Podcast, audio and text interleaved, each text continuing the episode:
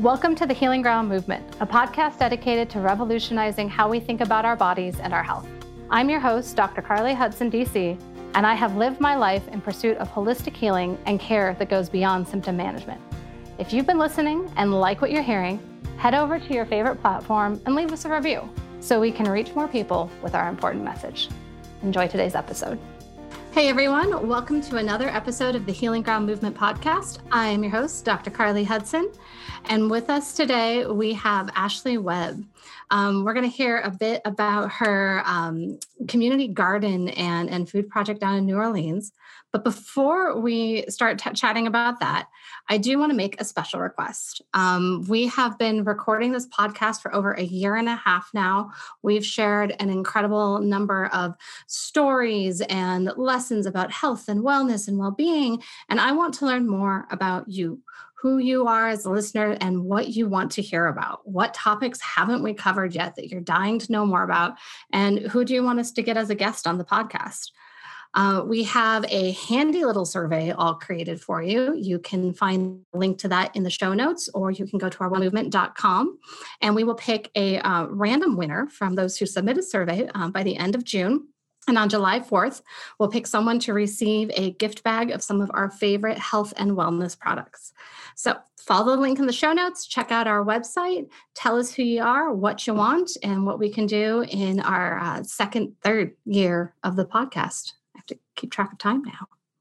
Anyway, back to the show. so, Ashley is joining us um, from New Orleans. She is a work from home mom who started a farmer's market in the Upper Ninth Ward, a predominantly low income Black neighborhood during COVID to help with food access and give growers and makers who may have lost their jobs or suppliers a space to network and sell their items. And I'm so excited to hear Ashley's story. We talk all the time um, on the podcast about the importance of good food and nutrition in our health and well being, um, keeping um, people away from diabetes and heart conditions just by what they eat. But so much of that really depends on access. And in the ninth ward, as Ashley found out when she moved there, it is a food desert. So there is not much access. And Ashley, you really took that into your own hands. So Thank you for joining us. You're welcome. I'm glad to be here. So, tell us a little bit about um, the genesis of this story because you moved from LA originally, um, but not in a food desert there, correct? No, I moved from um, North Hollywood mm-hmm. into the Upper Ninth Ward in New Orleans. So, and no, go on. Oh, is it so? Um, so, in that transition, kind of what was different between um, between your two homes?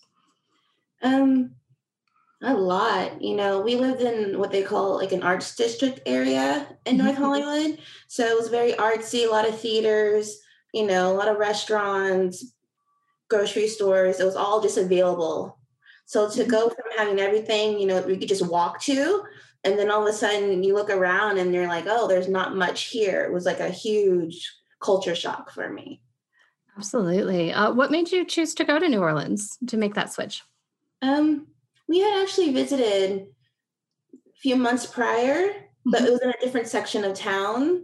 So we were like, oh, this is seems like a cool space to be. and we were trying to leave Los Angeles because it was just too expensive and we wanted to buy a house. Mm-hmm. So we moved to New Orleans. Um, after that, it was like a weekend. I don't know how we made a big decision based on like two days, but we did. I've been there. So, and then we moved to New Orleans about six months later, and it was just completely different than what we stayed in our Airbnb at that time. Because it was a different neighborhood in a whole different area. Mm-hmm. Um, so the Ninth Ward uh, has gotten a lot of press and a, you know a whole lot of coverage over i can't believe it's been 15 16 years now since hurricane katrina um, in 2005 so, a lot of what makes the Ninth Ward the food desert that it is comes from that devastation of the hurricane, dec- but it was a decade and a half ago. Mm-hmm. Um, and talk a little bit about kind of what is there and, and what the Ninth Ward looks like as someone who who lives there. Um, there's a lot of shotgun houses, if you know what those are. So it's basically a historic neighborhood. A lot mm-hmm. of um, I'm not sure what was there, but pre Katrina, because I wasn't mm-hmm. here, but these days it's mostly residential shotgun houses, and there are basically uh, they're traditional to New Orleans or the South in general. It's mm-hmm. like a long house. Gotcha. And the idea is that if you shoot a shotgun through the front, it will come straight through the back. We have that same style in Colorado. We call them ranch houses. I don't, I don't have as good of a reason for that, but okay. So shotgun houses down there. So these long houses, um, and mostly residential down there. Yes. Mm-hmm. So there is um, a few corner stores and like a like a laundromat, that type of thing. Mm-hmm. But there's no grocery, and even the corner stores, you know, it's like canned goods. There's not much fresh. Mm-hmm. Everything's processed, and there's I guess in New Orleans is known for like po' boys and fried chicken and things like that. So you can get that type of thing. Mm-hmm. But you can't get like, you know, if you want to make a salad, you can't get the fruit and vegetables you want for that to happen. And so a lot of those um, conditions and qualities are what ultimately define what a food desert is, because it's about having access. And in an urban area, that would be within one mile to be able to get not just food, you know, convenience store food and, and that kind of thing, but so-called healthy food. And we can have so many debates about what's healthy, but generally, you know, fresh fruits and vegetables would be on that list.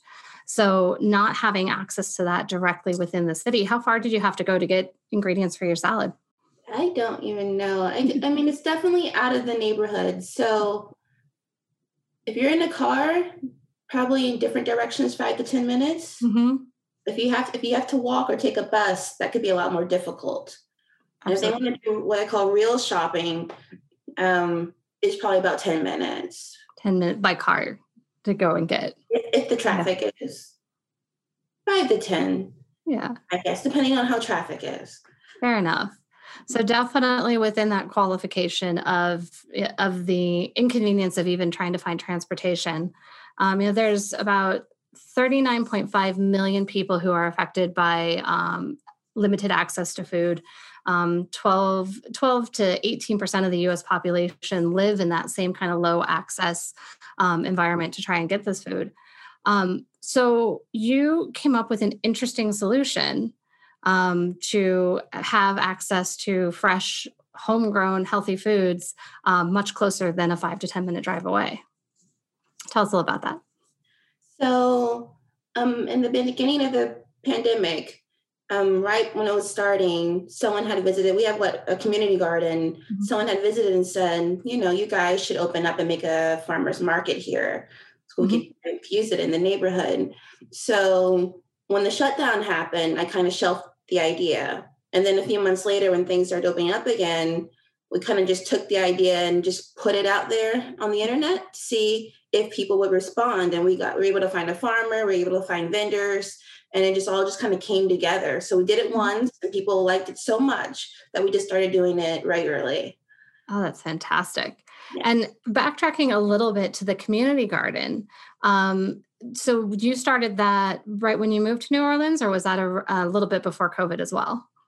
Um, no, we started that a few months after we moved to New Orleans because we wanted to grow, but the house we were staying in um, didn't have much of a yard. Mm-hmm. So we just needed a plot of land to be able to grow. Awesome. Well, I know you and I um, both have are shared fans of Ron Finley, who started guerrilla gardening um, in California, um, doing much the same thing, finding that available space to grow locally what you couldn't access at, at the supermarkets. Mm-hmm. Yeah, so he was a huge inspiration. He basically took the food desert that was in Compton and grew there and then provide the neighbors with food. Um, and also taught them how to grow so they could do it themselves. So that's the key factor too, is kind of showing people, hey, you can do this at home or in your balcony or in your, you know, wherever you have available. Mm-hmm. But for mm-hmm. those people who don't, that's why there's community gardens. So so they could come and use our plots um, to grow if they want to. And so was that your original intention with your community garden was to to gather people and teach them how to grow and, and really get investment in the garden itself? Yes, we wanted to do that and we wanted to do classes. Um, and by the time we were finally like truly up and ready to do it, that's when COVID happened. Gotcha. So, have you always been a long term gardener before this, did, or did you develop your green thumb? No, I don't think I knew how to grow anything. Um, when I was um, before I met my husband, I tried to grow a few times and it just did not work. I don't know what I was doing wrong, but it was not working for me. So it took him showing me just do this, you know, mix it together, put it in the ground. And I was like, that's it. he's like, that's. So and then it started, you know, we fail sometimes, but mm-hmm. you know, a good portion of the time it actually grows. So we've kind of learned along the way. Mm-hmm. We've kind of learned about, you know, different ways to we try to be as organic as possible, different ways to get rid of pests and how to fertilize and you know, we have a compost in our backyard and at the garden and that type of thing. So it is a lot of trial and error. And I think I'm new to gardening myself. Um, but when you're just looking at starting this off and you think, okay, I'm really good at killing houseplants, how on earth am I going to get fruits and vegetables out of this? it it can be made to be so complicated but with just the guidance of even one person giving some confidence about we're going to stick this in the ground and see what happens you, you get to build on that and you get to have a little bit more trial and error and and, and try different things um, i think that's really cool that you gave it another shot Yeah, and then once you grow something, you get a little bit cocky. You know, you're like, "Oh, I made it grow," so you just keep growing. Right? It's like, look at my one tomato. But that's me. None of my tomatoes turned red last year, though. And try again this year. Um, well, so so you started a community garden, but I remember you telling me that it was kind of surprising that you didn't actually get as much of the community investment in in the growing itself, in the planting and growing as you were expecting. How, how did the community respond to the garden? So what we didn't factor in when we picked the plot was who was living around it. So at the, I mean, still mostly it's a lot of older people. So people in their 50s, 60s, 70s. And they didn't, you know, that is like my back hurts or I can't bend down or I just don't, they don't want to do it. so they're kind of like, I've grown out of that stage of life. Mm-hmm. So I think they could still do it, but okay. so they kept saying, well, grow can you grow it for us mm-hmm. and then we'll you know buy it or you know if you want to give it away or whatever so we kind of still we keep that in mind so we try to grow things like mustard greens or okra things we know the neighborhood likes mm-hmm. and then we also have either farmers come in or we buy from farmers to supplement what we don't grow ourselves Wonderful. So you still have community involvement. It's just not the getting the hands dirty kind of involvement that you maybe originally thought. New Orleans likes to be social. So they're mm-hmm. happy to come in the garden, walk around, you know, talk your head off for 10 minutes and then, you know, get what they're going to get and go home. but to have a place of community and a place of gathering, especially in a year like this last year through the COVID pandemic, where um, community got so disjointed and and and um, a lot of areas fearful around being around people. How did the garden? Because I know you had um, plans of, of, creating classes and teaching right as the pandemic started to roll through. How did the garden shift throughout? You know, this last year that shifted so much. Um, I guess even though we still grow, and I still try to encourage people when they come to the garden. I'm like, look around. If you have questions, you know, mm-hmm. ask or email. If we're busy, I can't always answer, but email. You know, so I think that's kind of how it shifted to more of a we can teach you versus mm-hmm. we can grow here if they're interested. Because a lot of people started growing at home once the pandemic hit. Oh, neat. So they did end up getting that little bit of shift of what you can do in your own home and in your own plot. Mm-hmm. Oh, cool.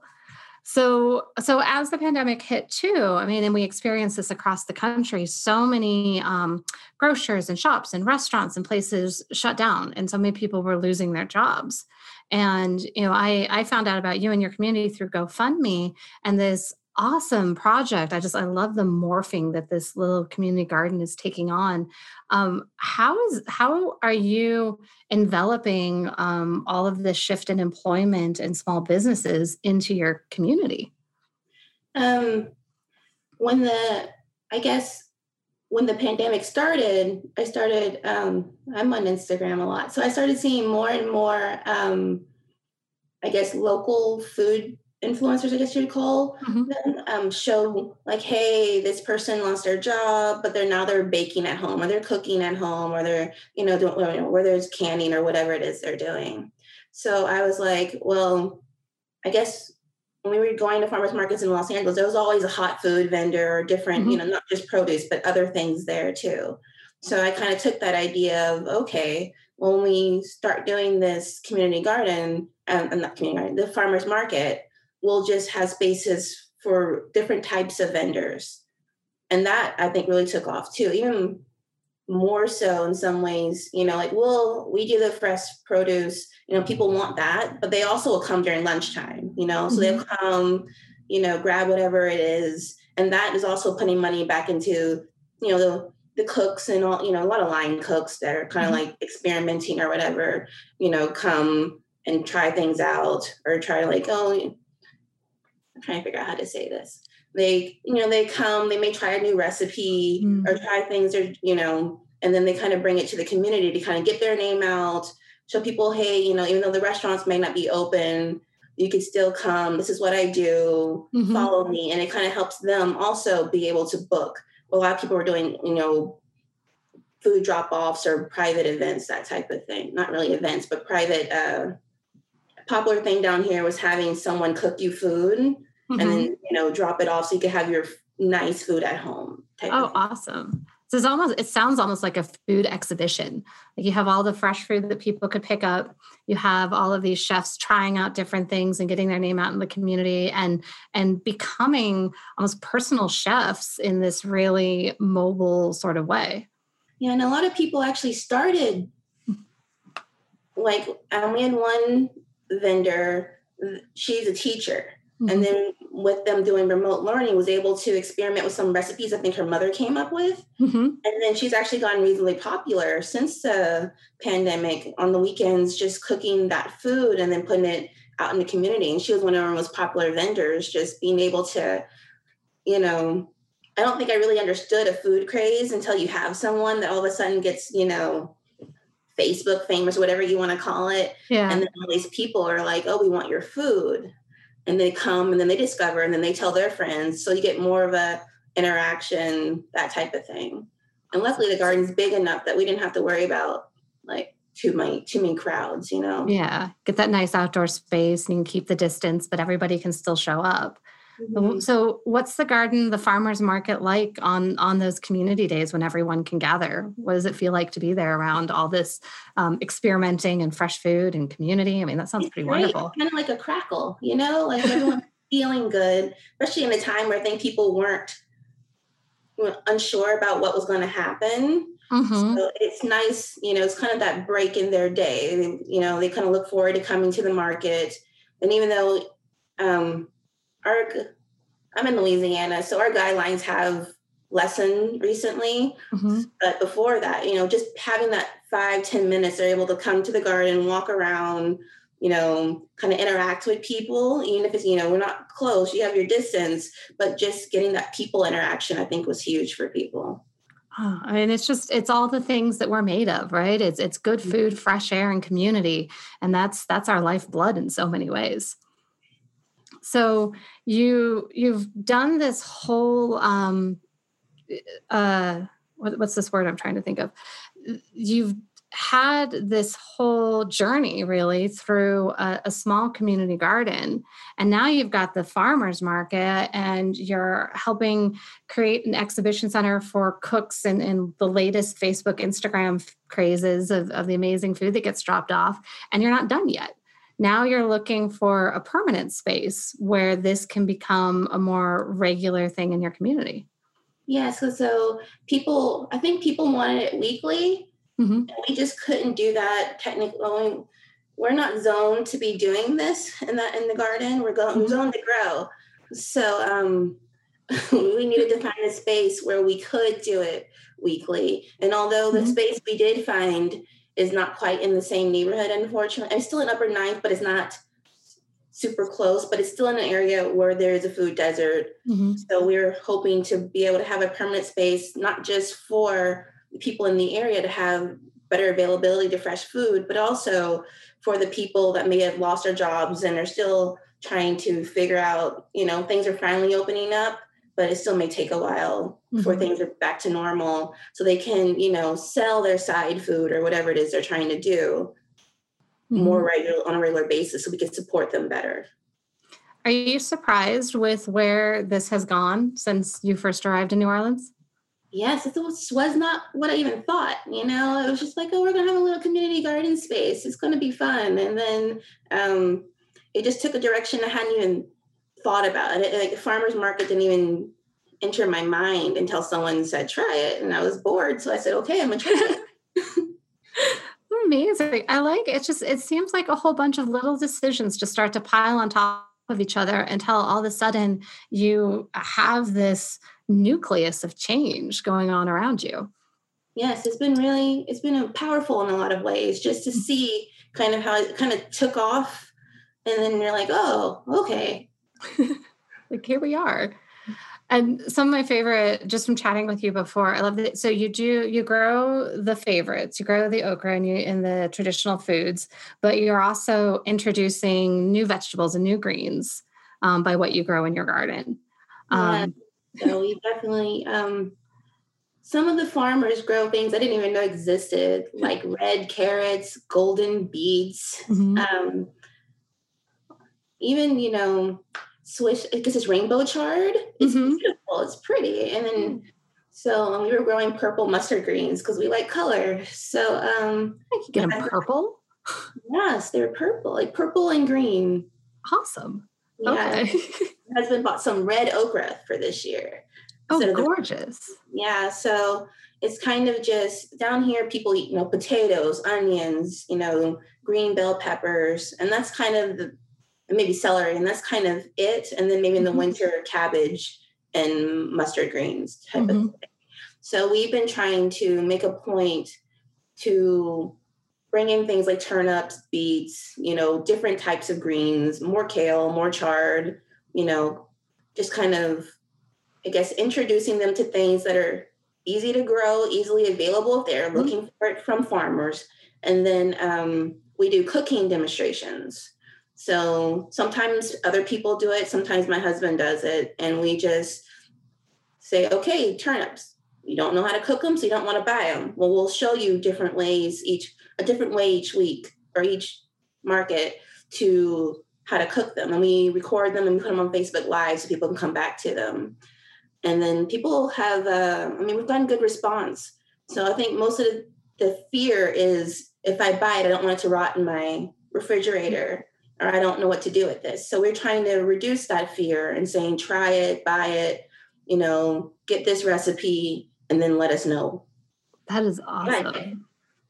Oh, it's awesome. And I love uh, just this desire um, that you keep bringing up through all of the origins of this. Um, uh, this this runaway project is is to educate to teach people how to grow um, and now to teach people how to cook and enjoy and i think you're absolutely right and i mean there's a whole generation of us kind of that millennial group that never really learned to cook many of us and so this whole idea of how do we even engage with vegetables you're right. We won't buy it if we don't know how to use it.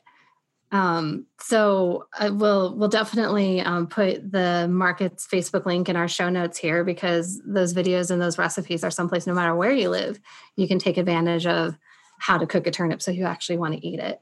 Right. Does it change then what the demand in your market is? Are you like selling out on turnips now? Um, if we had the golden ones, they like the color. I like all the color on the plate too, because I mean, that's just such a beautiful way um, to talk about food and engage with food differently. You know, it's not just about what we need to stuff in our gut so that we aren't hungry, but we can enjoy this whole palette, this whole color that, you know, mustard greens are going to be more fun if they're purple and they're going to be more fun if they're purple. Um, but we just have to be exposed and even know they exist. Mm-hmm. Yeah. And just kind of I guess once people taste it and they realize it's not this awful thing, mm-hmm. and then it's kind of opening their minds to okay, what else maybe I'll I'm willing to try. Yeah, that's awesome.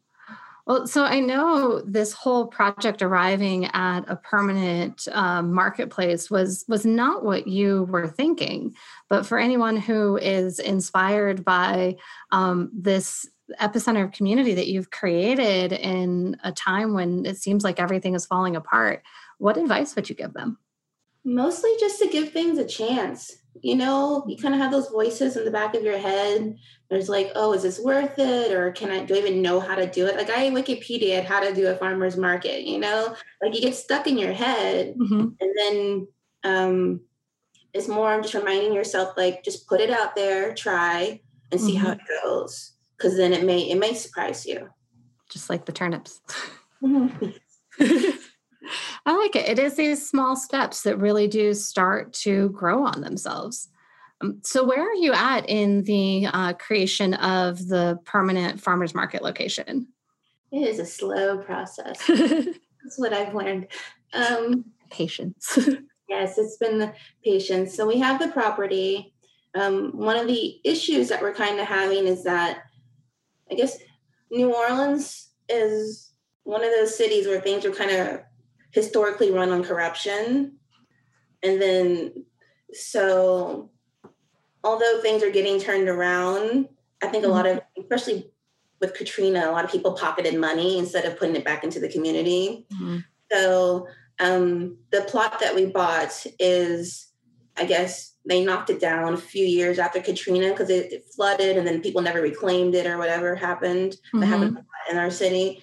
So um, they knocked it down and then they apparently changed the zoning, but they didn't update the records. Okay.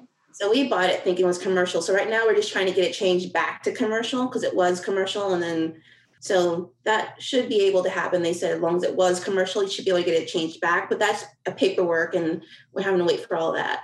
But in the meantime, we're trying to do what we can do. So we've it was overgrown. So we had to knock down trees, put up a fence. We kind of put down gravel to help us walk on the area. Mm-hmm. And right now we're trying to figure out plumbing.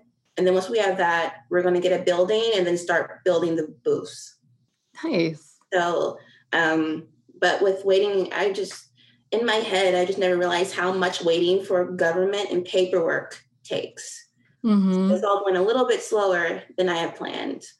Yeah, but, but I'm excited to yeah, I was gonna say, as you still have the big the big picture just lofting out in front of you. Mm-hmm. So yes, and this has been a we've never really constructed anything like this, so it's just like it's a learning process, just learning everything you have to do. Mm-hmm. But that's the same way you've done all the rest of it. It's just that little bit at a time. Even it seems like from the first community garden of okay, let's see if this sticks. Mm-hmm. Um, so I just I, I, like that this whole thing has grown like a garden. Um, it's amazing. Good analogy. you're you're a living metaphor. Um, so in in this final big picture, when when the permits and pieces all fall into place and the brambles are cleared, what do you hope um, the farmers market will be to the community? What do you hope it looks like? What do you want to include? I don't have a completely clear picture because I'm kind of letting people suggestions be open because I don't want I kind of want what the community wants. Mm-hmm. But um, I definitely want it to be a space where people can in that area are willing to come. I'm trying to keep the prices down. That's where mm-hmm. GoFundMe really is going to help us. Is that you know without having to take out loans, you can I can keep the vending fees down. I can um, so that the neighborhood where it's in, since it's low income, can enjoy the space. And mm-hmm. I hope to eventually put in um, classes. I told my husband I want an area where we can do classes at that mm-hmm. space since the garden doesn't have a ton of I mean there's space, but we're still going to do the market here and there there. So mm-hmm. I want a dedicated space so we can do classes. And what do you want to teach in the classes?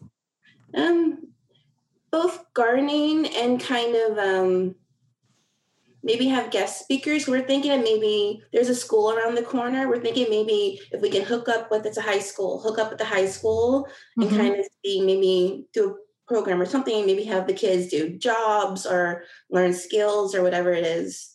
So we were interested in doing a program here called Pathways, but um, we didn't quite qualify. So, but we're hoping once we have the space up, then mm-hmm. we can start helping the kids kind of it's the idea is to learn skills and that they can use these skills as they you know go into adulthood. Oh that's fantastic. And being able to grow your own food and cook your own food i mean that's a life skill that's never going to go away and that you will always always need. Yes. Awesome. and just basics you know people sometimes kids just aren't learning the basics.